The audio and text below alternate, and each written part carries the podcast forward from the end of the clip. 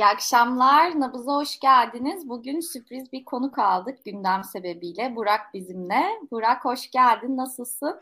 Hoş bulduk Beril. İyiyim. Sen nasılsın? Ben de iyiyim. Seni çok tutmayacağız. Biraz işlerin yoğun ama e, gündem sebebiyle hani bir fikrini de alalım dedik. Biliyorsun bugün Erdoğan bir açıklama yaptı. İyi Parti ilgilendiren bir açıklama yaptı. Muhalefet teröristlerle kol kola İyi Parti'nin aynı çizgiye düşmesi düşündürücü. Temenni ederiz ki altılı masayı terk eder milli ve yerli bir duruş sergiler dedi. Daha önce Bahçeli de evine dön çağrısında bulunmuştu e, Akşener'e. Akşener de Erdoğan'ın yerli ve milli ilan etmesine ihtiyaç duyan bir parti değiliz dedi. Milletimizin geleceğinin heba edildiği bir kumar masasında hiç olmadık. Bundan sonra da olmayacağız diye net bir cevap verdi. Sen Erdoğan'ın bu çıkışını nasıl değerlendiriyorsun ve sence Akşener İyi Parti altılı masayı terk edebilir mi? İlk teklif değil bu. 2015 Ağustos'unda Meral Akşener'e başbakan yardımcılığı teklif edilmişti. Kabul etmedi. Yine 2020 Ağustos'unda işte Bahçeli ve Erdoğan Cumhur İttifakı'na gelmesini teklif ettiler. Onu da kabul etmedi. E, şimdi de bir başka teklif. Şimdi bağlam itibariyle tabii biz bu teklifi konuşuyoruz. Yani 2020 senesinde aslında çok da fazla kamuoyu açısından önemli bir şey değildi. Meral Akşener'in o teklifi reddetmesi de aslında genel itibariyle muhalefet açısından çok tartışılacak bir konu değildi. Yani 2020 Ağustos'undaki teklifi reddetmesi İyi Parti açısından aslında şöyle bir duruma vesile oldu. Şöyle bir durumun kapılarını açtı öyle söyleyeyim. O zamana kadar Fethullahçılık kılıcı üzerinde sallandığı için parti içerisinde ulusalcıları tutmaya mecbur olan Akşener, Cumhur İttifakı'ndan meşruluk kapıları açılınca parti içindeki ulusalcılara daha az ihtiyaç duyar hale geldi işte Ümit Özdağ gibi, Ali Türkşen gibi isimler aslında Akşener'i bu Fethullahçılık ithamına karşı koruyan isimlerdi. Koruyorlardı ama aynı zamanda Akşener'in yaratıcı politika yapmasını da engelleyen isimlerdi bunlar. Yani sürekli olarak milli güvenlikten bahseden ve kendisinin milli güvenliğe sadık olduğunu izah etmeye çalışan bir İyi Parti izledik aslında biz. İlk kurulduğu zamandan 2020 senesine kadar. Yani 2020'de bu teklif geldikten sonra iyice rahatladı Akşener. Partiyi daha pragmatik politika izleyebilecek, daha esneyebilecek bir çizgiye çekti kendisine göre. Böylece başka konulardan da konuşabildi. O 2020'deki teklifin İyi Parti açısından böyle bir önemi vardı. Şu andaki teklifin İyi Parti açısından aslında genel itibariyle başka bir anlamı var. Yani Tayyip Erdoğan herhalde Meral Akşener'in tabanından haberdar. Yani İyi Parti tabanı bugün Türkiye'de Tayyip Erdoğan karşıtlığının en yüksek olduğu taban. Ve bu insanlar son 20 senede de teslim olmamış insanlar. Bugün CHP tabanı ve İyi Parti tabanı dediğimiz işte %35'lik belki %40'lık kitle son 20 sene içerisinde teslim olmamış, yalpalamamış bir şekilde bu e, hükümetle herhangi bir yol ayrımında aynı noktaya düşmemiş insanlar. Anlatabiliyor muyum? Şu anda da Tayyip Erdoğan yönetimine karşıtlık konusunda İyi Parti seçmeni hakikaten e, bir e, anketlerde çok göze çarpan bir performans sergiliyor. Zaten İyi Parti'nin meşruluk zemini de Tayyip Erdoğan karşıtı baktığınız zaman. Yani bugün İyi Parti niçin kuruldu sorusunun cevabı Devlet Bahçeli'nin Tayyip Erdoğan lehine yaptığı açıklamalara tepki olarak Tayyip Erdoğan ile aynı çizgide buluşmasına tepki olarak birçok insan zaten İyi Parti'ye oy verdi. Dolayısıyla Tayyip Erdoğan söyleyeceği sözlerin nasıl karşılık bulacağını bilmeden söyleyecek bir siyasetçi değil bana sorarsanız. Bu teklifi yaptığı zaman Akşener'in vereceği cevaba hazır. Aşağı yukarı tahmin edebiliyor. Ve Akşener evet dese dahi seçmeninin Cumhur İttifakı'na geçemeyeceğinin farkında. Yani bugün Mehmet Ali Çelebi olsun, işte Aslı Baykal olsun. Hani bu insanlar Cumhur İttifakı'na geçtikten sonra hiç beraberlerinde oy götürebiliyorlar mı? Götüremiyorlar. Dolayısıyla İyi Parti'nin de AK Parti ile anlaşması e, hani genel itibariyle genel merkez ekibinin dışında hiç kimseyi etkilemeyen, onların oy tercihlerini bir şekilde değiştirmeyen bir gelişme olur. Dolayısıyla şunu sormamız lazım. Tayyip Bey niçin böyle bir çıkışta bulundu? Benim tahminim Tayyip Erdoğan'ın bu sözlerinin amacı İyi Parti'yi Cumhur İttifakı'na çekmek değil, tam tersine altılı masaya itmek olduğu. Çünkü altılı masa burada daha önce de konuştuk. Hakikaten bir kriz yaşıyor. Yani altılı masanın kendi işlevini ve karakterini ve meşruluğunu izah etme sorunu var. Başından beri var. Özellikle altılı masa zaman içerisinde bir MIT'e dönüştü ve her konuda karar verici organ haline geldi. Bunun niçin böyle olduğu sorusu da sorulması lazım ne ara anayasa müzakereleri yapmak için bir araya gelen altı parti parlamenter sisteme geçiş konusu üzerinde uzlaşan 6 parti muhalefeti ilgilendiren her konuda karar verici hale geldi. Bunu da bir aslında sorgulamak gerekiyor. Ama altılı masa çok krizli bir masa. Mesela Eylül ayında, Eylül'ün 15'i ya da 16'sı olması lazım. Bülent Kuşoğlu, Cumhuriyet Halk Partisi Genel Başkan Yardımcısı dedi ki altılı masa eğer Kemal Kılıçdaroğlu'nu aday ilan etmezse dağılır. Öyle değil mi?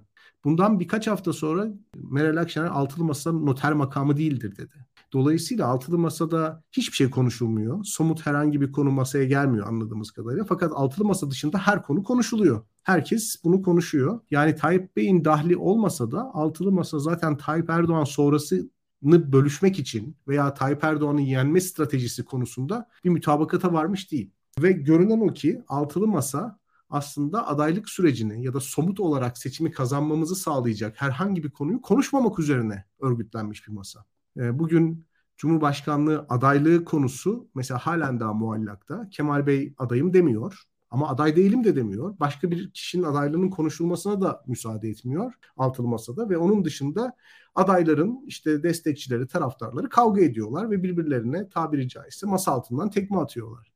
Ve günün sonunda büyük bir uyumsuzluk, büyük bir kolektif moral bozukluğu ve özellikle sağ seçmeni kendisine çekebilecek yönetme iradesinin eksikliği muhalefetin Ekim ayı itibariyle oylarını biraz aşağı çekti. Onu söylemek lazım. Yani altılı masa aslında Türkiye'de kazanabilecek aday meselesini pek tartıştırmama üzerine kurulu. Seçimleri kazanılmış kabul ediyor çünkü. Seçimler kazanılacak, parlamento çoğunluğu elde edilecek. Önemli olan seçim süreci değil, seçimden sonrasını nasıl tasarlayacağımız gibi bir noktadan hareket ediyor. Dolayısıyla adayın siyasi karizması, enerjisi, programı, kabine mimarisi, bürokratik atama stratejisi falan bunlar aslında zinhar konuşulmuyor konuşulmayacak da. Çünkü somut konular. Konuşulması da çok zor. Çünkü dört tane partinin oy oranı mesela diğer iki partinin oy oranının çok altında. Dolayısıyla böyle bahsedildiği gibi eşit ortaklık modeli falan siyasetin doğasına çok aykırı. Konuşulmaya başlandığı anda masa çatırdamaya başlayacak. O bakımdan ben yani masanın gidişatından Tayyip Erdoğan'ın son derece memnun olduğu kanaatindeyim. Yani masayı dağıtmak gibi bir dahli müdahalesi ya da stratejisi olduğu düşüncesinde değilim. Masa kendi kendisine zaten gayet işlevsiz bir masa ve Kemal Kılıçdaroğlu'nun adaylığına doğru yol alıyor.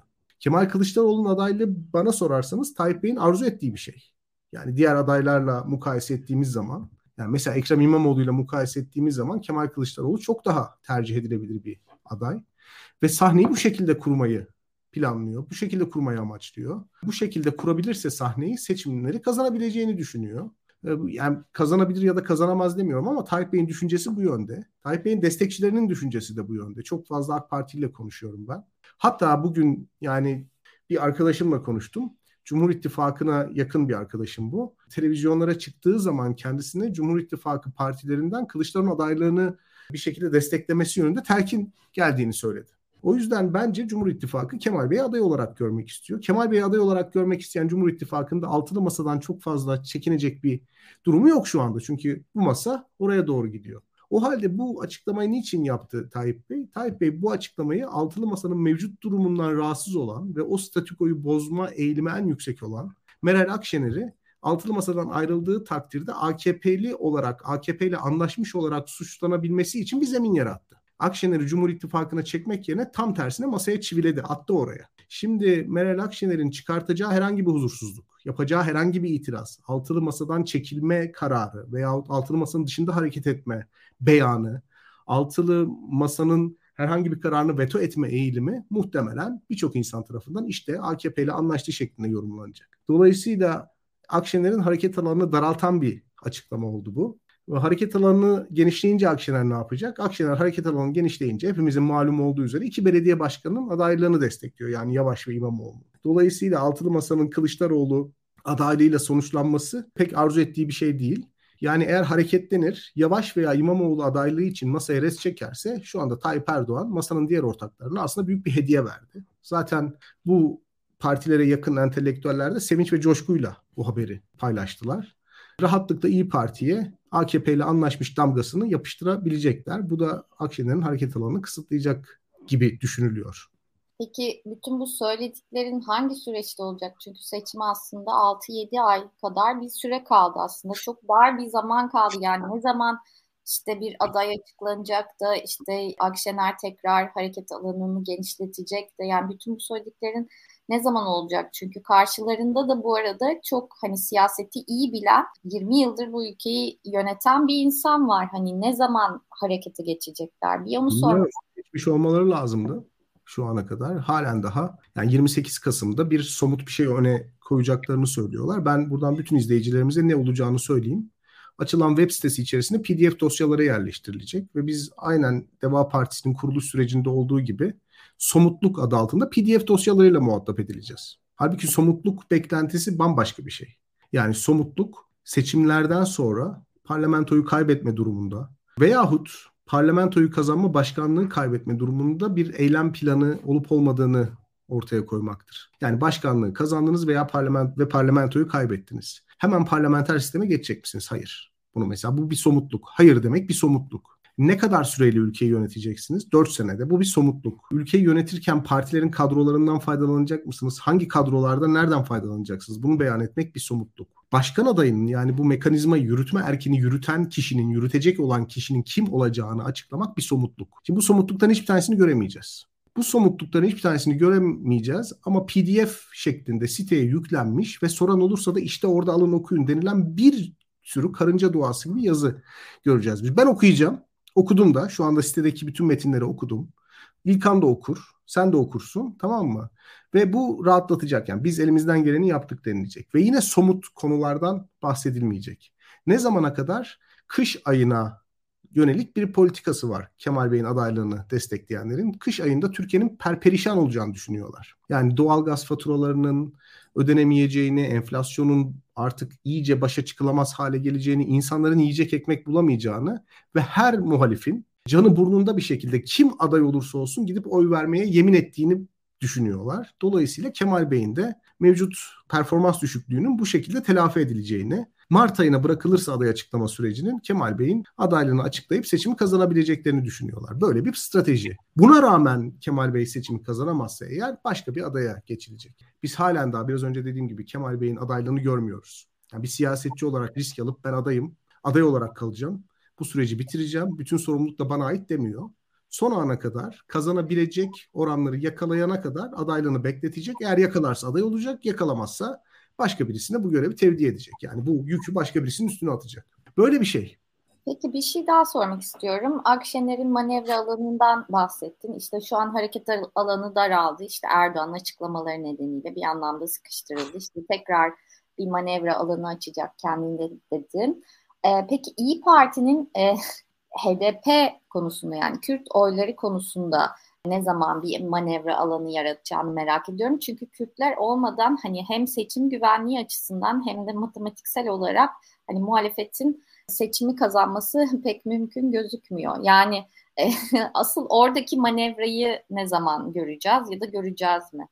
Bence bir manevra görüyoruz ve bunu algılamamakta ısrar ediyoruz. Yani Milliyetçi Hareket Partisi'nin HDP konusundaki söylemlerini İyi Parti'ye örnek gösteren insanlar var. Ben şaşkınlıkla izliyorum. Hakikaten şaşkınlıkla izliyorum. Yani hiç çözüm süreci yaşanmamış gibi.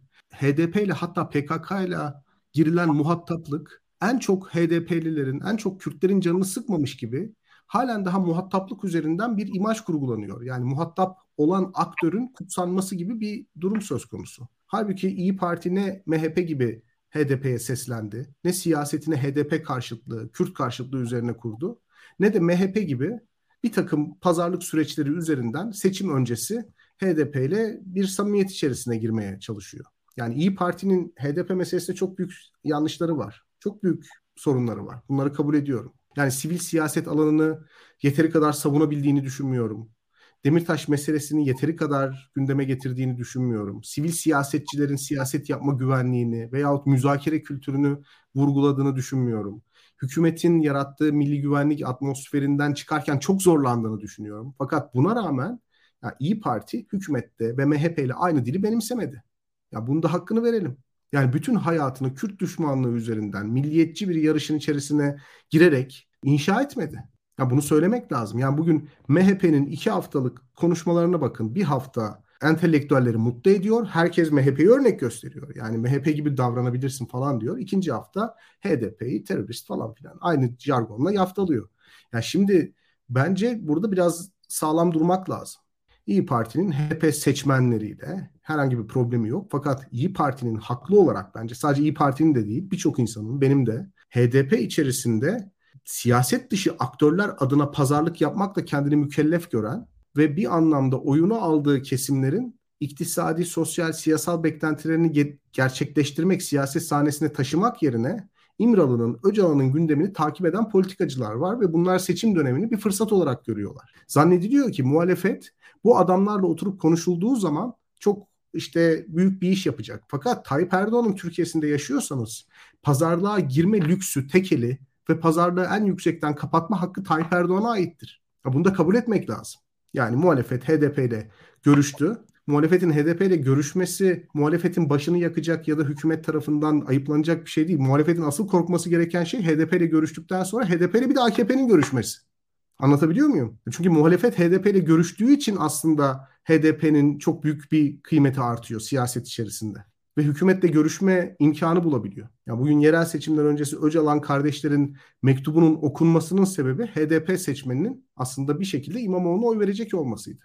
Yani bu, bu, bu, bu şekilde düşünürsek eğer daha ilkesel bir duruş sergileyebiliriz. Mesela yani İyi Parti'den HDP ile muhatap olması yerine yakasına yapışıp hadi HDP ile muhatap ol demek yerine İyi Parti'den sivil siyaseti savunmasını, parlamenter demokrasinin milletvekillerine sağladığı yasama, konuşma, ifade hürriyetini savunmasını, İyi Parti'nin çok temel hukuki metinlerde meşru aktörlerle müzakere yürütme eğilimini geliştirmesini savunmasını falan söyleyebiliriz. Bunu isteyebiliriz. Bunu istemek yerine biz diyoruz ki muhatap olun, hatta bakan olun. Böyle bir şey yok. Yani böyle bir böyle bir siyaset yok. Böyle bir siyaset kurgulayamıyorsunuz. Anlatabiliyor muyum? İyi Parti'nin şu anda konumlanabileceği maksimum seviye e, CHP'nin HDP ile olan ilişkisini zehirlememek, CHP'yi açığa düşürmemek ve herhangi bir Cumhurbaşkanı adayının HDP seçmenine hitap etmesini önlememek, HDP seçmeninin de gönül rahatlığıyla o başkan adayına oy vermesini sağlamak. Yani çok fazla agresif hareket etmezse eğer bu seçimi alırız. E, bunun dışında herhangi bir ittirme, herhangi bir muhataplık ısrarının ben amacını çok anlamıyorum. Çünkü benim amaçtan kastım yani benim şu anda siyasal ba- siyaset bağlamında amacım mevcut hükümeti mağlup etmek. Mevcut hükümeti mağlup etmenin ötesinde bir şeyler arıyorsak o bambaşka bir şey. O bambaşka bir şey. Peki Burak seni daha fazla tutmayacağız ama İlkan senin sorun var mı Burak? So ek sormak istediğin bir şey var mı? Ya aslında var ama o zaman program iki saat falan sürecek yani açıkçası. 10 dakika daha dururum. Ya şöyle söyleyeyim ben bir defa mesela bu yayının başlığını ben koyduğum sırada bu yayın görseliyle beraber hazırlanıyor. Arkadaşlara da buradan ifade etmiş olalım. Mesela Akşener'in ne diyeceği belli değildi. Fakat yani biz Akşener masa, altılı masa dağıtamadı diye hüküm cümlesiyle başlık koyduk. Yani aslında hiçbir şey bilmeden Tayyip Erdoğan'ın tavrı üzerine biz olacakları söyleyerek bu başlığı koyduk. İzleyicilerimize buradan söyleyebiliriz. Yani tahmin ettik aslında. Altılı masayı Tayyip Erdoğan'ın söylemleri dağıtamaz. Altılı masa dağılabilir mi? Dağılabilir. Altılı masayı Tayyip Erdoğan dağıtmaz ama. Yani onu bir görmek lazım bir defa. Yani bu açıdan Tayyip Erdoğan herhangi bir söyleminden dağılmaz altılı masa. Bunun dışında Evet, Tayyip Erdoğan'ın Tayyip Erdoğan konusuna gelirsem Tayyip Erdoğan'ın yaptığı şeylerde ben yani Bilgehan kadar şey değilim yani Tayyip Erdoğan bu işleri bence bir ölçüde de belli bir çaresizlikle de yapıyor diye düşünüyorum bir tarafında da. Yani onun da oylarını arttırdı ama o artışın da bir sınırları var artık. O eski AKP de yok ortada. O yüzden hani her şeyi deniyor, her tuşa basıyor bir yerden sonra. Her şeyi deneyecektir. Burada şunu söyleyebilirim. Buradaki İmamoğlu Kılıçdaroğlu ikileminde evet yani ortada açık net var. Bir şey var yani oy oranı olarak Kılıçdaroğlu'nun önünde İmamoğlu. Bu tartışılır bir şey değil. Karşı taraftan argüman olarak söylenebilecekse iki şey var. Birincisi acaba seçim sürecinde İBB'nin iktidara geçmesi dezavantaj yaratır mı? Bu bir makul argüman. Bunun dışında bir diğer argüman ise şu. Kılıçdaroğlu Dansa İmamoğlu'nu destekleyenler mesela İmamoğlu'nun atıyorum mesela İmamoğlu'nun eşinin Dilek Hanım'ın Başak Hanım'la beraber bir tiyatroya gitmesinden de rahatsız olarak aslında şu an Kılıçdaroğlu'nu eleştirdikleri gibi yarın İmamoğlu'nu eleştirebileceklerini düşünebiliyor insanlar. Yani orada e, atıyorum burada popüler bir aday İmamoğlu gibi bir adayın adayı isteyen muhaliflerin aslında HDP'siz bir şekilde AKP'yi yenme iddiasıyla o, o umutla aslında böyle o popüler adayların arkasında durduklarını. Ya orada o adayları aslında birebir bir çok büyük bir yani mesela ne Mansur Bey ne Ekrem Bey'e çok büyük bir afiyet hani çok büyük bir sevda duymadıklarını ama oradaki HDP'ye muhtaç muhalefet olgusuna karşı bir antipati duydukları için HDP'ye muhtaç etmeyecek bizi kim olursa. Yani Kılıçdaroğlu aslında muhalefeti HDP'ye muhtaç etmeyecek kadar oy alabilecek olsaydı muhtemelen o, o kitle Kılıçdaroğlu'nu desteklerdi. Ama HDP'ye muhtaç etmeyecek kadar oy alma ihtimali olan tek aday e, elde Mansur Bey ile Ekrem Bey. Onlardan birisi aday olsun. Buradaki tek kriterin o olduğunu da ortaya koyanlar var ve orada da şey yani işte mesela bu iddianın HDP'siz bir iktidara gelişin çok imkanlı olmadığını söylüyorlar. Bu da aslında muhalefeti uzun vadede acaba iki adaya doğru götürüyor mu? Yani bir Tayyip Erdoğan HDP ile beraber yenme iddiasındaki muhalefet ve HDP'siz yenme iddiasındaki ikinci muhalefet gibi. Bir iki muhalif, iki ana odak şeklinde bir şey oluşabilir mi diye insan düşünüyor. Ama HDP seçmeni de Türkiye muhalefetinin bir parçası. Yani Türkiye'nin evet. Tayyip Erdoğan yönetiminden kurtulması sadece CHP ve İyi Parti seçmeninin meselesi değil ki. Hı hı. Yani Tabii. HDP lütufen seçmeniyle partisiyle gelip destek verip bir iktidar armağan etmiyor. Birisinin elinden iktidarı alıyor. Yani mesele bu. Kesinlikle. Yani HDP seçmeninin ben Tayyip Erdoğan'a oy vermeme konusunda kararlı olduğunu düşünüyorum. Çok irite edilmezse, çok rahatsız edilmezse, çok e, damarına basılmazsa, çok midesi bulanmazsa. Çünkü HDP'liler de bu ekonomi içerisinde iş yapmıyorlar mı? Mesela göçmen meselesi. Ben Yani göçmen Söyle. meselesi, ekonomi meselesi. Ben tamamen katılıyorum. Yani HDP'li seçmenin e, HDP'li seçmen açısından ben o kadar bir çelişki olduğunu düşünmüyorum hatta. Hatta şöyle söyleyeyim. HDP'li seçmen, HDP'li siyasetçilerden de HDP'li olmayan muhalif siyasetçilerden çok daha sağduyulu gibi geliyor bana. Hatta Bence uzaktan izlediğim kadarıyla. Bence de öyle. Bence yani rahatsız edilmez oy verme eğilimleri var. Bütün mesele aslında herkesin yani baktığınız zaman CHP tabanında oy yani Tayyip Erdoğan'a oy vermeyecek ama İnsanların ya buradaki mesele halkın bu Tayyip Erdoğan öfkesinin elitler tarafından nasıl kullanılacağı meselesi. Ya bunu kabul edelim. Ya burada bir öfke var. Tayyip Erdoğan'a gitmeyecek oylar var. Muhalif bir adaya gidecek ve elitler herkes nasıl olsa bu oyu verecek verecekleri için yani insanlar gidip Tayyip Erdoğan dışındaki adaya oy vereceği için olabildiğince bu iradeyi kendi işte seçkin sınıflarının çıkarı için seçim sonrası pozisyonlar için kullanmaya çalışıyorlar. Yani burada olan biten mesele aslında biraz da böyle. Yani bunu söylemek lazım. Bunu söylemek lazım. O yüzden mesela e, Ekrem İmamoğlu'nun adaylığı aslında böyle ideolojik ya da kimliksel bir strateji üzerinden gitmiyor yani. Ekrem İmamoğlu daha çok icraat, işte kişisel siyasi karizma, e, daha insanların bam teline dokunmayan söylemler. Bunlar üzerinden bir kampanya yürütüyor. Böyle bir siyasetçi zaten. Yani insanları göbekten kesen konuları bulup onlar üzerinden söylem geliştiriyor. İşte süt dağıtımı, kreş açımı, metro gibi konular. Mesela dünkü yayında işte taksi meselesi, kira meselesi. Anlatabiliyor muyum? Yani insanların kimliklerinden ve ideolojilerinden bağımsız maruz kaldıkları gündelik hayat problemleri, somut sorunlar, ivedi olarak çözülmesi gereken meseleler. Yani Ekrem Bey bize büyük nurlu bir gelecek vaat etmiyor. Hani tarihin dönüm noktası, ittihatçı hegemonyanın yıkılması, işte Türkiye'nin büyük çağlar atlaması böyle şey yok. Ekrem Bey bize taksi çağırdığımız zaman gelecek diyor. Anlatabiliyor muyum? Yani İmamoğlu'nun cazip tarafı bu büyük bir davayı gerçekleştirmek üzere gökten haleyle inmedi. İnmeyecek. Ee, biraz merkez siyaset bu demek zaten baktığımız zaman. Hani orada HDP hikayesinin dışında HDP'lileri toplumun bir parçası mı olarak yani hep beraber çektiğimiz sıkıntıların bir parçası olarak mı görüyoruz? Yani aynı sorunlardan muzdaripiz. Aynı ülkede yaşıyoruz. Aynı sınavlara giriyoruz. Aynı haksızlığa uğruyoruz falan. Orada bir bütünleşme, bütünleşme var. Bir birliktelik duygusu var. Mesela böyle olduğu zaman Ekrem İmamoğlu adaylığı çok cezbedici oluyor. Yoksa HDP'lileri bir kimlik grubu olarak tasnif edip onlara ayrı sözler verilmesini mi talep ediyoruz? Ben böyle ayrı söz verme kültürünün teker teker muhalefet içerisinde asla yürütülebileceği kanaatinde değilim. Onun yerine hiç bu konulara temas etmeden herkesin ortak meselelerini seslendirmek, orada orada çoğalmak, orada güçlenmek gerektiğini düşünüyorum da bir şey eklemek istiyorum. Yani HDP seçmeni evet belki olağan bir şekilde şu anda muhalif ama e, aynı zamanda pazarlığa da bence en açık olan kitlelerden biri olduğunu da düşünüyorum. Bunu kötü şey anlamında söylemiyorum tabii ki. Kendilerini düşünerek ve oradaki e, bir kimlik meselesi de var. E, kimliğe yönelik bazı haklar meselesi de var. O anlamda da diğer seçmenlere kıyasla pazarlığa da daha açık bir kitle olduğunu. Pazarlık daha önce yapıldı ama Beril. Adalet ve Kalkınma Partisi'nin yani Recep Tayyip Erdoğan'ın pazarlık yapma anlayışı şudur. Merkezi iktidarımdan taviz istemeyin. Hatta benim daha çok iktidar sahibi olmam için bana yardım edin. Size otonom bir alan vereyim ve buraya gerekli maddi desteği sağlayayım. Yani bu sadece Kürtler için değil. Herhangi bir grup için. Böyle mesela bugün işte Kültür Bakanlığı bünyesinde Aleviler için bir dairenin açılması meselesi tamamıyla Alevilere bazı devlet kadrolarının dağıtılması. Çünkü Tayyip Erdoğan'ın zihninde Alevilerin huzursuzluğunun sebebi yeteri kadar para alamamaları. Anlatabiliyor muyum? Ya da birkaç tane Alevi kanat önderinin bir mikro oyun alanı bulamaması. Şimdi 2015'te bu zaten teklif edildi Kürtlere. Yani seni başkan yaptırmayacağız demeseydi seçimlere de bağımsız milletvekilleriyle girselerdi zaten böyle sorunlar olmayacaktı. Yani bugün toplumda kriminal olarak gösterilen birçok insan çok makbul şahsiyetler olacak. Mecliste etkin milletvekilleri olacak. A Haber'e çıkacak. Önemli gazetelerde köşe yazarı olacaklardı. Ama yani bu, bu seçim yapıldı. Yani Kürtler Türkiye demokratikleşmeden hiçbir hakkımızın garanti altında olmayacağını düşünüyoruz. Dolayısıyla başkanlık sistemini tehdit ediyoruz, te- tehdit olarak görüyoruz diyerek zaten bu pazarlığa karşı bir tavır gösterdiler. Şimdi bu tavır yanlış demek Selahattin Demirtaş yanlış yaptı demek. Anlatabiliyor muyum? Yani tekrar AKP ile pazarlığa dönme eğilimi 2015'te Demirtaş stratejisinin yanlış olduğunu düşünmekteyim. Bunu da düşünebilirler. Yani bu, burada da bir sorun yok. Yani yanlış olduğunu HDP düşünebilir.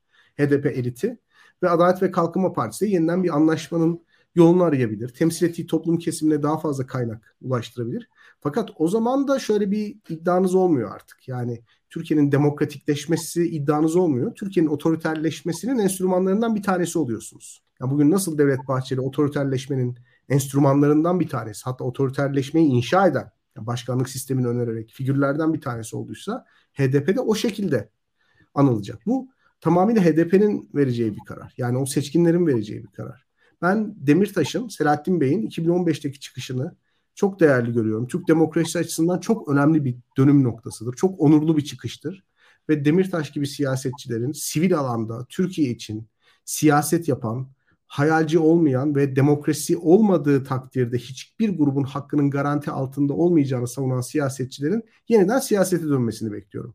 Benim için bu seçimi kazanma amaçlarından bir tanesi bu. Ve bence eğer Kürt sorunu demokratikleşme ilişkisinden bahsediyorsak merkezi merkezi idarenin otokrat bir yönetim tarzıyla devam etmesi Kürt sorununu demokratikleştirmez.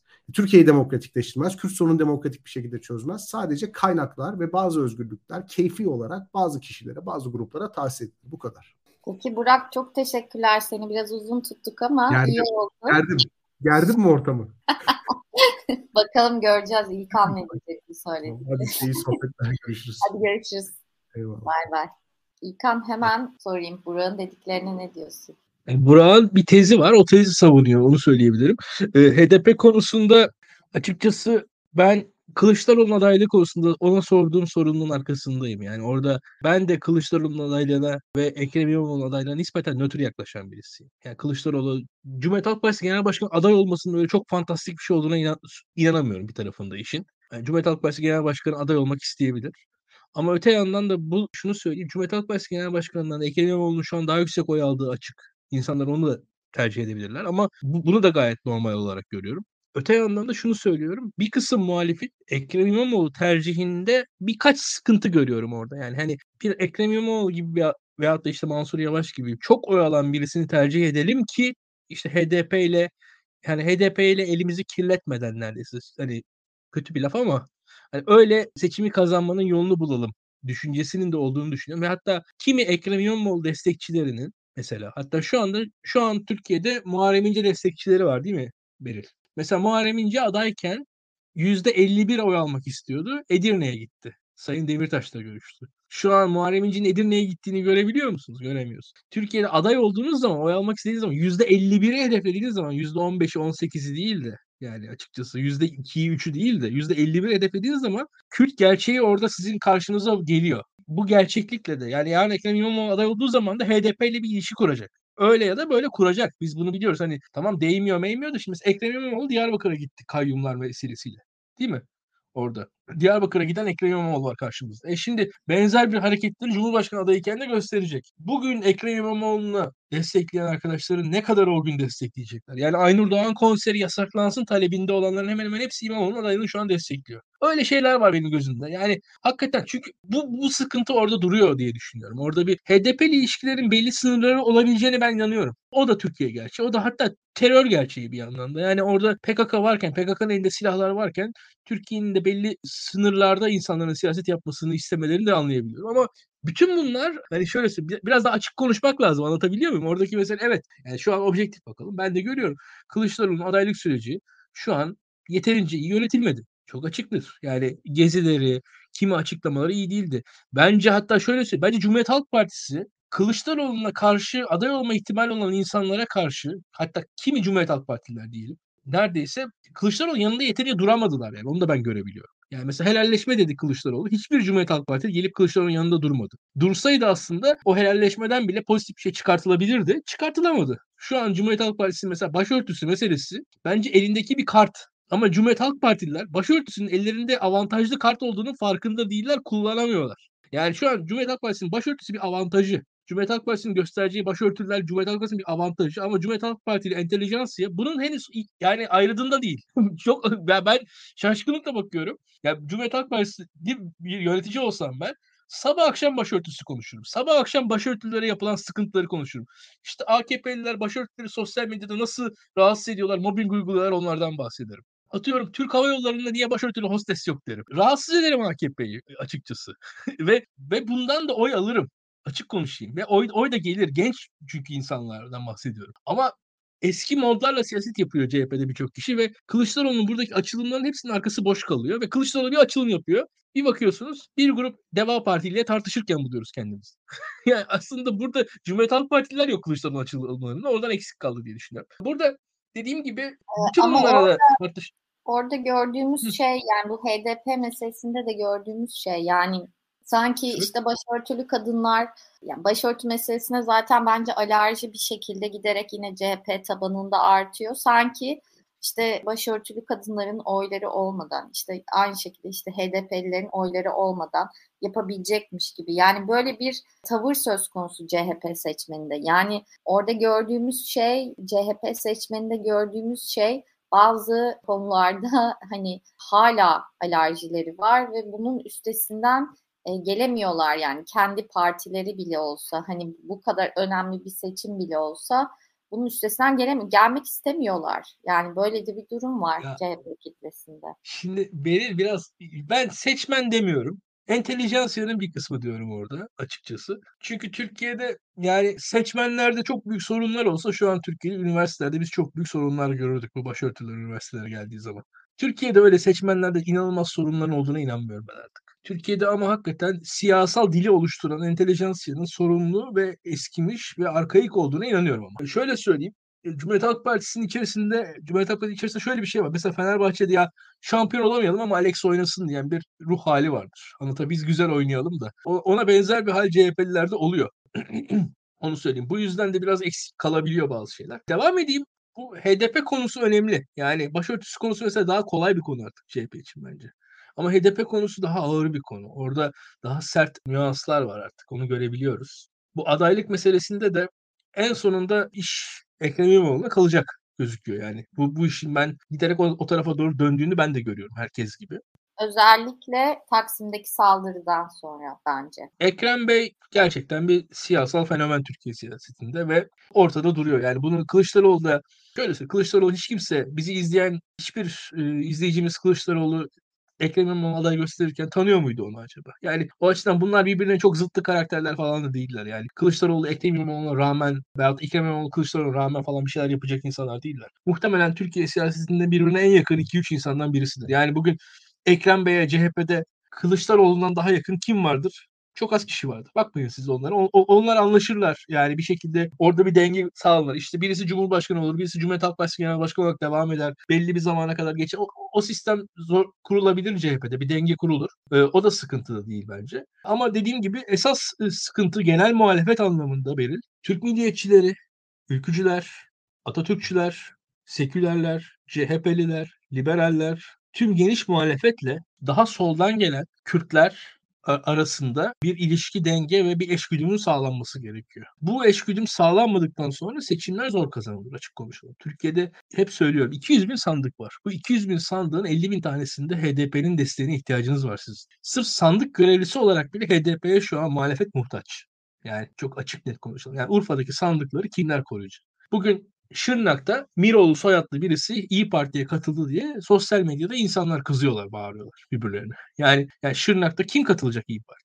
Zaten yani Şırnak'ta yaşayanlar katılacak. Türkiye gerçekleri bunlar. Bir Türkiye'nin gerçeği üzerinden siyaset yapılması gerekiyor. Birazcık daha kendimize gelmemiz gerekiyor diye düşünüyorum bu konularda.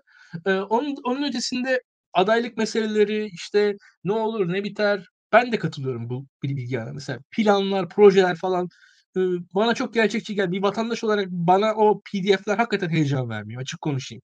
Yani altılı masa, altılı masanın başkanlık sisteminden sonra parlamenter demokrasi iddiaları, oradaki yasalar ya bir hakikaten bir paradigma değişimine ihtiyaç var. O, o onun ötesindeki şey zaten halledilir. Yani yarın kaç milletvekilimizin olacağı, kaç milletvekili nasıl parlamento kurulacağı, o parlamentoda atıyorum MHP nasıl hareket edeceği hiçbir şey bilmiyoruz bu kadar bilinmezin arasında gelecek denklemleri kurmak çok da anlamlı değil bence ama asıl sıkıntı şu beraber hareket edilecek mi? Kaç yayında şunu söylüyorum Belir. Ekmelettin İhsanoğlu'nun arkasında altılı masadan da daha fazla parti durdu. Bugün insanlar girsinler Wikipedia'ya baksınlar. Ekmelettin İhsanoğlu destekleyen parti listesine baksınlar. Büyük Birlik Partisi'nden MHP'ye, oradan DSP'ye. Bakın çok daha kurumsal partilerde o, tarihlerde. Tüm tüm partiler Ek Ekmelettin İhsanoğlu destekledi neredeyse. Yani Tayyip Erdoğan'ı destekleyen parti sayısından daha fazla parti Ekmelettin İhsanoğlu destekledi. Ama aslında hiçbiri desteklemiyordu. Ekmelettin Bey'in arkasında hiçbir parti yoktu. Biraz CHP vardı. MHP yoktu. Büyük Birlik Partisi yoktu. Hiçbir parti çalışmadı. Ve biz bir kampanya gördük. Ekmelettin Bey'in kampanyasını gördük. Çok da amatör bir kampanya. Ekmek için Ekmelettin. Orada birkaç tane konferans salonu gezdiler. Miting yapılamadı falan. Yani gördünüz onları. Sen benden gazeteci olarak daha iyi takip ettin muhtemelen o süreci. Şimdi böyle bir tehlike var önümüzde. Yani adayın herkes bugün Ekmelettin İhsan'ın yanlış aday olduğunu söylüyor ama yanlış bir seçim süreci yaşandı orada. O partiler yan yana durmadılar. Yani Ekmelettin İhsanoğlu için sandık başlarında insanlar durmadılar. Ekmelettin İhsanoğlu için insanlar kampanya yapmadılar. Afiş asılmadı. Mesela her parti kendi teşkilat binasında Ekmelettin İhsanoğlu'nun afişini assaydı bile daha fazla insan Ekmelettin İhsanoğlu haberdar olurdu. Tanıtılamadı bile Ekmelettin Bey. Ekmelettin İhsanoğlu ile Ekrem İmamoğlu benzer tanınırlık oranlarıyla başladılar seçim süreçlerine. Ekrem Bey ne kadar tanındı? Ekmelettin Bey şu an tanıyan yoktur. Unutmuşlardır insanlar yani. Ekmelettin Bey ne iş yapar? İnsanlar bilmiyordur bile şu bu başarısız kampanya süreci ve başarısız teşkilat ilişkilerinin ben bu, bu yenilginin temeli olduğunu o zaman düşünüyorum. Bugün de gelecekteki yenilginin temeli olacaksa böyle şeyler olabileceğini düşünüyorum. Yani İyi Parti'nin de çalışması gerekiyor, HDP'nin de çalışması gerekiyor, CHP'nin de çalışması gerekiyor. Bu partiler bir araya gelirlerse öyle mucizelere ihtiyaç yok bence. Partilerin bir araya gelmesine ihtiyaç var. Bu partilerin bir araya gelmesi hiç az bir şey değil. Hani orada bazıları var. Ya bu partiler bir araya geldi bu oy oranı normal. Değil. Değil. İstanbul'da Ekrem, Ekrem Bey'in %54 alması çok büyük bir olaydır. Cumhuriyet Halk Partisi tarihindeki bence en önemli şeydir. O kadar söyleyeyim. Yani neredeyse Cumhuriyet'in kurulmasından sonra CHP'nin öyle bir oyu yok. Ecevit'in de yok yani. inanılmaz bir. Hele hele 2019 Türkiye'sinde o oy çok fantastik bir oy. E şimdi e, hiç normalleştirmiyorum ama şöyle bir şey. Bu, bunun temeli nedir ama o oyun temeli? İyi Parti'nin, HDP'nin ve CHP'nin bir arada seçime girmesidir. Ekrem Bey'in oyunun temeli. Tabii ki Ekrem Bey'in başarısıdır. Öyle söylüyorum birazcık dediğim gibi 2-3 faktör bir arada olacak. Bir, örgütlerin çalışması gerekiyor. Kampanya tabii düzgün olacak. Aday tabii başarılı olacak. Ama partiler yan yana olacak. Yani biz şunu yaşayabiliriz. Destekliyor musunuz? Ha, destekliyoruz. Deyip, insanlar kenarda izleyebilirler bazı şeyleri. Ben böyle riskler görüyorum kampanya sırasında. Yani hani biraz e, şu an İngilizce'de bir popüler deyim var biri. Sen benden iyi biliyorsundur. Sessiz istifa diye. Yani yarın bir gün kampanyadan sessizce istifa ederse partiler ben bundan korkuyorum. Böyle riskler falan görebiliyorum kendi adıma. Dediğim gibi burada sıkıntı biraz bu tarafta. Konumuza geleyim ilk başta izninle. Tayyip Erdoğan bu çıkışları falan niye yapıyor? Yani HDP ile görüşüldü. Sonra bomba patladı. Arkasından İyi Parti'ye açılım yapıldı. E, Tayyip Erdoğan şu an zannedildiği kadar güçlü bir pozisyonda değil bence. Tayyip Erdoğan şu an çok rahat değil. Çünkü Tayyip Erdoğan evet oyunu arttırdı ama artık daha küçük bir havuzdan oy topluyor Tayyip Erdoğan daha küçük bir havuzdan oy topladığı için daha başka oylara muhtaç. Yeni gençlerden daha az oy alıyor. Ya şu an Türkiye'nin sosyolojisi Tayyip Erdoğan'dan her geçen gün uzaklaşıyor. İşin gerçeği bu.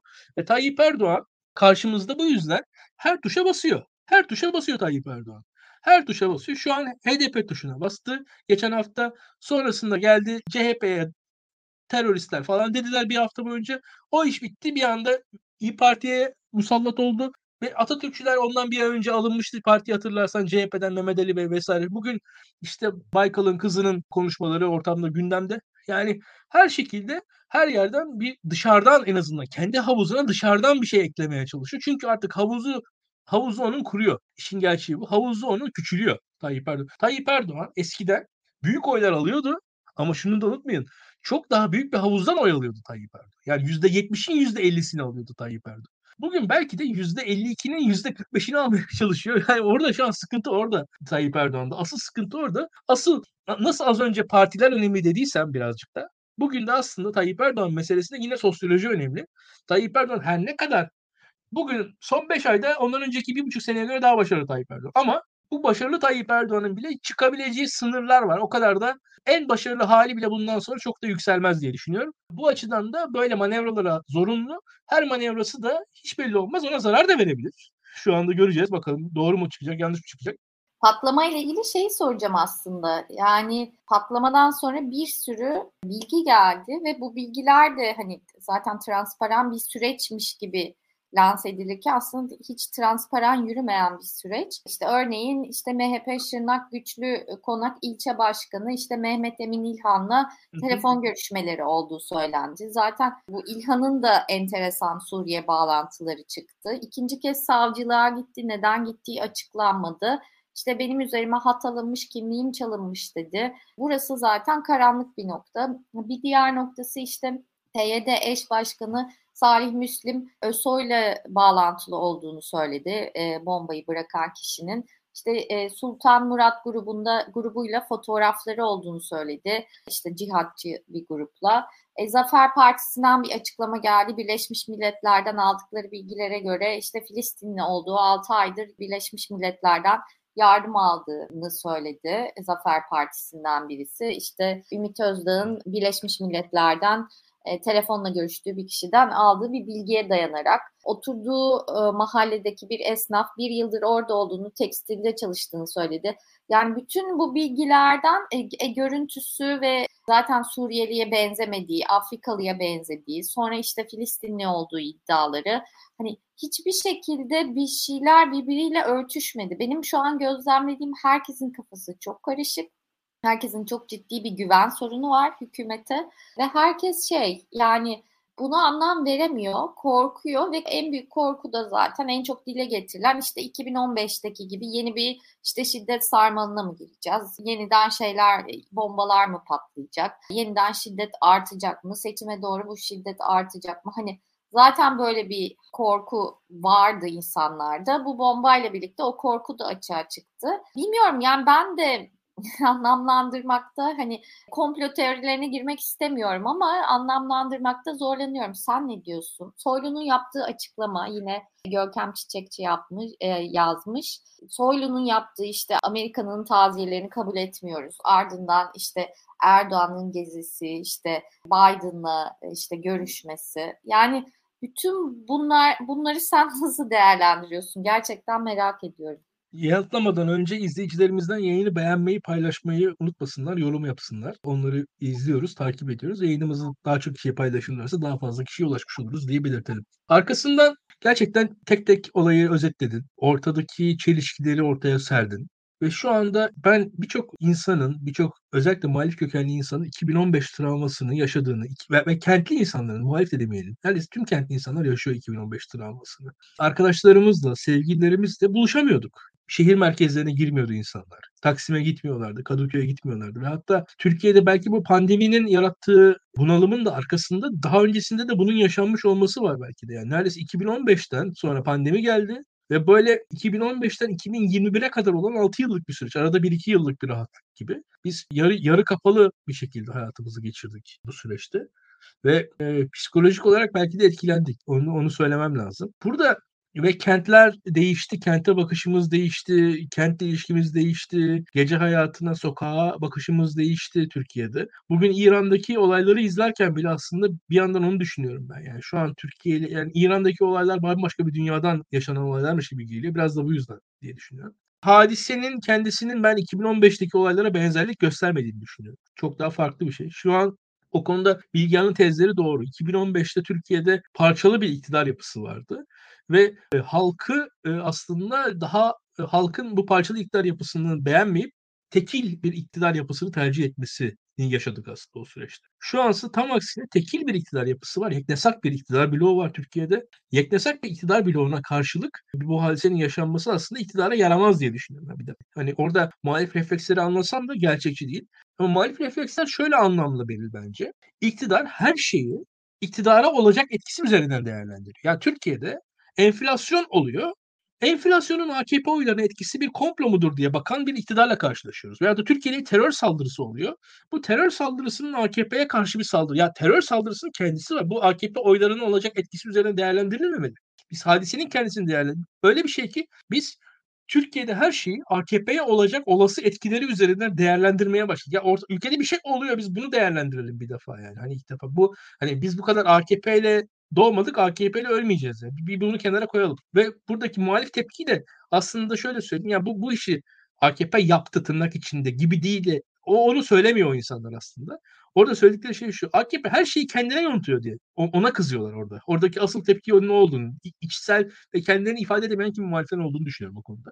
Burada sonrasında dediğin gibi çok büyük çelişkiler var. Yani eylem bir defa Türkiye'de ve tüm dünyada terör eylemlerinin hedefleri olur. Hedef nedir? Mesela Ankara Merasim Sokak. Türkiye'deki ordu devlet yapılanması, devlet gücünün hedef olduğunu görüyorsunuz. Yani mesela İstanbul HSBC, Uluslararası Finans. İstanbul İngiliz Konsolosu, Türkiye'nin dış ilişkileri, Türkiye'nin itibarı. İşte atıyorum sinagoglar, Türkiye'deki azınlıklar, Yahudiler vesaire oradan belki yani bir hedef net. E, en azından veya Türkiye'de bakarsanız işte Ankara Gar katliamı, Türkiye'deki sol muhalif seküler çevreler. Aynı katliam bir de şeyde Siverek'te oldu. Daha Kürt sol muhalif çevreler mesela. Orada o katliamlar hedefler. Mesela hedef alınan kitleler belli. Şu anda ise İstiklal Caddesi. Rastgele yani kayıplarımızın vefat edenlerin isimlerine baktığınız zaman, o, o insanların suratlarına baktığınız zaman şunu görüyorsunuz. Sıradan Türkiye Cumhuriyeti vatandaşları. Çok normaller. Ama o dönemde Hiçbir... de daha rastgele yani yani yine turistik Sultanahmet'te de saldırı olmuştu. Hı hı. Hani farklı yerlerde de Doğru. yani yine benzer şeyde rastgele diyebileceğin saldırılar olmuştu. Turizmi hedeflediği evet o söyleyebilir ama ben daha ziyade Türk vatandaşlarının, sıradan Türk vatandaşlarının hedeflendiğini düşünüyorum burada. Bu açıdan bir garip bir eylem. Gerçekten de bahsedilen kadının giyimi, kuşamı, kıyafetler, kamuflaj giymesi, mesaj orada mı acaba diye insan düşünüyor. Yani hakikaten bilinmeyen şeyler var. E bir yandan da yani 40 yıllık Türkiye Cumhuriyeti vatandaşıyım. Az çok etnisiteyi anlayabiliyoruz ne yazık ki o hale geldik. Biz bakınca gözüküyor. Bu bildiğimiz insanlar o profili görebiliyoruz az çok. Tanıdığımız profil değil. E buna benzer şekilde gerçekten çelişkileri hissedebiliyorsunuz ve Türkiye'de hükümet zaten ne yaptı? İnterneti kapattı. Yani internet kapanınca ne oluyorsunuz? Daha da insanlar şuna bakıyorlar. Karşımızda interneti kapatan bir hükümet var. Yani açıklamaktansa. Daha da şüpheye düşüyor insanlar ister istemez. Ve ben burada şunu görüyorum. Hükümetin şaşkınlığı derken de onu kastediyordum. Medyanın sessizleştirildiği biz neyi yaşamıştık Beril hatırla. Ya Berat Albayrak istifasında da medya sessizleşmişti iktidar medyası. Hiçbir şey söylememişti. Onun gibi bir süreç yaşandı Türkiye'de resmen yani. Çok komik. Çok üzücü, vahim trajikomik. Ülkede terör saldırısına karşı hükümet sessizliği tercih etti neredeyse yani. Ve onun sonucunda da saçmalıklar, zırvalıklar ortaya çıktı. Ve biz neyi konuştuk? Hükümet çevrelerinin söylediği şey şuydu. Ekrem İmamoğlu saksıları oraya koydu. İşte atıyor Kılıçdaroğlu Kasım'da diye bir açıklaması varmış Kılıçdaroğlu'nun. Onu ortaya koydular. İstanbul'un ortasında bomba patlıyor. Siz Ekrem İmamoğlu'nun koyduğu saksılardan ve Kılıçdaroğlu açıklamasından bahsederseniz teröre karşı ciddi olmadığınız ortaya çıkar. Hani AKP'nin her şeyi kendisi üzerinden değerlendirmesi meselesi var ya. AKP her şeyi kendisi üzerinden değerlendirdiği zaman her şey CHP'ye bağlı. Yani İstanbul'da ayrıca, patlayan bombanın CHP ile bir alakası yok. Ayrıca bu tür saldırıların amacı hani kamu düzenini bozmak, işte toplumu işte terörize etmek olduğu için bu tür saldırıların amacı aslında yapılmaması gereken en büyük şeyi yapıyorlar. Yani oradaki alanı değiştiriyorlar. Tekrar dizayn ediyorlar. İşte saksıları kaldırıyorlar. işte bayraklar asıyorlar vesaire. Aslında buna verilmemesi gereken bütün yanıtları veriyorlar gibi bir durum da oluyor. Hani bir de o açısı var. Kesinlikle. Açıdan bakmak lazım. Ya sen zaten oranın insanısın bir yandan da düşünüyorum. Beyoğlu'lusun. Hayatınız da bununla sınırlanıyor ve şekilleniyor. Çok kötü bir şey. Katılıyorum. Katılıyorum ve ben burada ki hadisede kesinlikle daha ortada büyük çelişkiler olduğunu ben de görüyorum. Yani izleyicilerimiz benden daha iyi biliyorlardır eminim. Yani orada MHP ilçe başkanı, o, o telefonlar ve şu anki medyadaki bilgi akışı, o bilginin yönlendirilmesi süreci, İçişleri Bakanı'nın tam bomba patladığı saatlerde Suriye'de oluyor olması, orada biriket ev dağıtıyor olması. Her eylemde bir sembolizm de arıyoruz biz ister istemez. Buradaki sembolizm ister istemez o gördüğüm kadar. Yani bir Suriyeli geliyor Türkiye'de İstanbul'da bomba patlatırken Türkiye İçişleri Bakanı tam Suriye'de ev dağıtıyor. Yani burada mesela işte PKK, YPG yaptı. O PKK'dan açıklama geliyor. Hayır biz yapmadık. Ama bu eylemi yapan kişi Suriyeli. Yani böyle bir göçmen nefreti inanılmaz arttı ertesi gün. Ben geziyordum ve herkes işte Suriyelileri işte atsınlar, hepsini bindirsinler otobüslere, işte göndersinler bunları işte meydanda assınlar, sallasınlar. Yani inanılmaz bir göçmen nefreti zaten mobilize olmuş durumda Ümit Özdağ'dan sonra. O nefret kusuluyordu. Yani hani bir PKK nefreti gibi değil de bir göçmen nefreti olarak gözlemledim insanlarda. O da enteresandı bence. Ben, ben de katılıyorum. Ben de katılıyorum. Hatta bugün popüler bir şey vardı. TikTok videosu olmuş. İşte bu şey zengin çocukların çantaların içindekilere bakılır ya. İşte aynısını böyle şey bir Arap çocukla yapmışlar yani orada çantasını açtığında patlıyor falan. Şu an ben bu işte kamuoyu algısı şu an ona dönmüş durumda şu anda. Yani olay şu anda kamuoyu algısı muhtemelen bu patlama sonrasında hükümet daha PKK PYD standartına götürmeye çalışırken şu an daha ziyade göçmen ne doğru dönüyor olay. İzlediğim kadarıyla algı da o tarafa doğru dönüyor diye düşünüyorum. Peki aslında süremiz doldu da son olarak hızlıca yanıtlamanı istiyorum. Bu Aslı Baykal'ın durumunu. Deniz Baykal'ın kızı Aslı Baykal CHP'den istifa etti ve işte bir tweet attı. İşte dedi ki artık sağ sol yok. Milli ve gayrimilli var. Ben milli taraftayım dedi. Bunun üzerine AK Parti'ye mi katılacaksın sorularına katılmayacağı yanıtını verdi. Zaten Aslı Baykal bu işte Taksim'deki saldırı sonrasında muhalefeti eleştirmişti ve işte devleti ve kurumları zan altında bırakıyor muhalefet diye çık çıkışmıştı. Bunu nasıl değerlendiriyorsun? Bunu nereye koyuyorsun? Gerçi biraz bahsettin konuşurken ama hani Aslı Baykal'ın bu Şimdi, çıkışını. Ya şöyle söyleyeyim sana. Dikkat edelim. Adalet ve Kalkınma Partisi seçime doğru gidecek süreçte Beril böyle devşirmelere devam edecek diye düşünüyorum ben. Bu farklı farklı kitlelerden olacak bu tarz devşirmeler. Aslı Hanım gibi. Aslı Hanım'ın yanında mesela tahminim böyle Atılgan Bayar'a yakın şu an. Onunla röportaj yaptı ve o son tweetlerde Atılgan Bayar'ın dilini görüyorum ben. Mesela o şu an AKP'ye daha yakın hale geldi. Eski AKP'lilerden bir kısım figürün şu an canlandığını görüyorum ben. En azından AKP seçime giderken birazcık daha işi ele almışlar gibi. Burada şöyle söyleyeyim. Mücahit Aslanlar'ın AKP'sinin, kimi eski kimisi çözüm sürecinde aktif olan, kimisi daha bu tarz eski standart AKP'de aktif olan insanların farklı farklı şekillerde harekete geçtiğini, seçim sürecinde Tayyip Erdoğan'ın yanında daha güçlü şekilde durulmasına çalışıldığını görüyorum. Yani Aslı Baykal bize evet komik geliyor ama bu süreçte CHP tarafında mutsuz, rahatsız olacak kim varsa bunlara el uzatılacak ve bir şekilde yan, yanlarına çekilmeye çalışılacak diye düşünüyorum açıkçası bu, bu süreçte. Ve bir şekilde takip edilecek bu insanlar. Ekranlarda yer verilecekler. Aslı, Aslı Hanım'ı ben A Haber'de görebileceğimizi düşünüyorum açıkçası. Hiç şaşırmam. Benzer şey. Yani şu anda Yılmaz Ateş'i, Mehmet Sevigin'i biz A Haber'de gördük. Aslı Hanım'ı da görmek, görmemiz şaşırtmaz bizi diye düşünüyorum. Buna benzer isimlerin e, artacağını öngörüyorum. Hatta bu son saldırı olmasaydı özellikle daha ziyade Kürt açılımı sırasında aktif olan kimi tam HDP PKK çizgisinde olmayan ama AKP çizgisinde de olmayan kimi isimlerin de olabileceğini düşünüyorum açıkçası. Şu an özellikle muhalefet tarafına doğru yalpalamış, AKP'den uzaklaşmış kimi isimlerin tekrar AKP'ye geri dönüşlerini seçim sürecinde görebileceğimizi düşünüyorum. Yani bu hani Aslı Baykal evet seküler kesim için biraz komik geliyor olabilir bazı sözler. Yani şu anda ama bu AKP'nin genel stratejisi Aslı Hanım şu an bence o, o stratejinin bir paydası. Yani bir bir unsuru Mehmet Ali Çelebi'yi gördük. Aslı Hanım'ı gördük. Benzer şekillerde AKP'de eskiden aktif olmuş şu an aktif olmayan kimi isimlerin tekrar aktif olabileceğini göreceğiz bence. Yani AKP'li eski bakanlar, AKP'li eski vekillerden tekrar aktif olacaklar olacaktır diye düşünüyorum. Bu arada tweet'i bana çok şey gelmedi. Yani komik gelmedi. Bir, bence bir gerçeği de ifade eden bir tweet. Yani tamam çok devlet, hükümet bakışıyla atılmış bir söylem ama e, bir anlamda da evet yani makbuller ve makbul olmayanlar olarak Türkiye ikiye ayrılmış durumda. Çok da yanlış değil. Yani o milli gayrimilli diye ifade ediyor ama çok da yani makbul olanlar ve olmayanlar yani aslında çok şey bakarsak, daha geniş bakarsak Doğru. biraz doğruyu ifade ediyor. Hani bence bilmiyorum. Çok. O açıdan da bana Doğru. şey geldi. Peki Süremiz doldu. Kapatmadan önce şey söyleyeyim. Ben burs aldım. O yüzden yurt dışında olacağım. Bir ay kadar yokum. İlkan'ı konuklarına ve diğer moderatör dostlarıma emanet ediyorum. Ben de bir şey ekleyeyim. Bu yayını biz yapıyoruz. Beril sağ olsun bana bu fırsatı sağlıyor aslında. Beril gibi birisini siz normalde böyle ben olmasam burada olmaz. Ya Beril ben de iyi arkadaş olduğu için bu yayını yap, yapıyor. Lütfediyor geliyor sağ olsun. O yüzden şu an Amerika'da hangi nereye gidiyorsun? Ya bir sürü yere götürüyorlar işte gezdiriyorlar. Network anladım, yapacağım. Anladım. Fellowship, network, gazetecilik fellowship'ı. Anladım. Aslında şey lütfediyor geliyor bize uğruyor. Biz ona en azından burada bize bir şey sağlıyor. Sağ olsun. Beri Amerika'dan da en azından gördüklerini Amerika dönüşünde tekrar bize aktarırsın. Daha da sonrasındaki yayınlarımız dolu dolu olur diye umuyorum. Sana iyi yolculuklar. Ee, bir ay sonra belki seneye görüşmek üzere diyelim.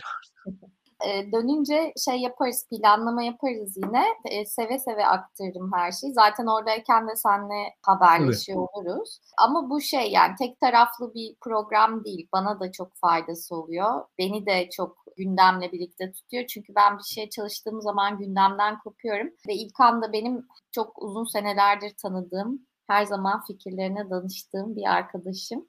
O yüzden bu program da iyi oluyor. Hani biz zaten hep telefonda konuşup birbirimize bu ne demek, şu ne demek diye soruyoruz. Ama bu programda da başka türlü oluyor. İnsanlarla paylaşıyoruz, iyi oluyor. Bir ay sonra görüşürüz diyeyim. Herkes kendine iyi baksın. Çok teşekkürler. İyi geceler.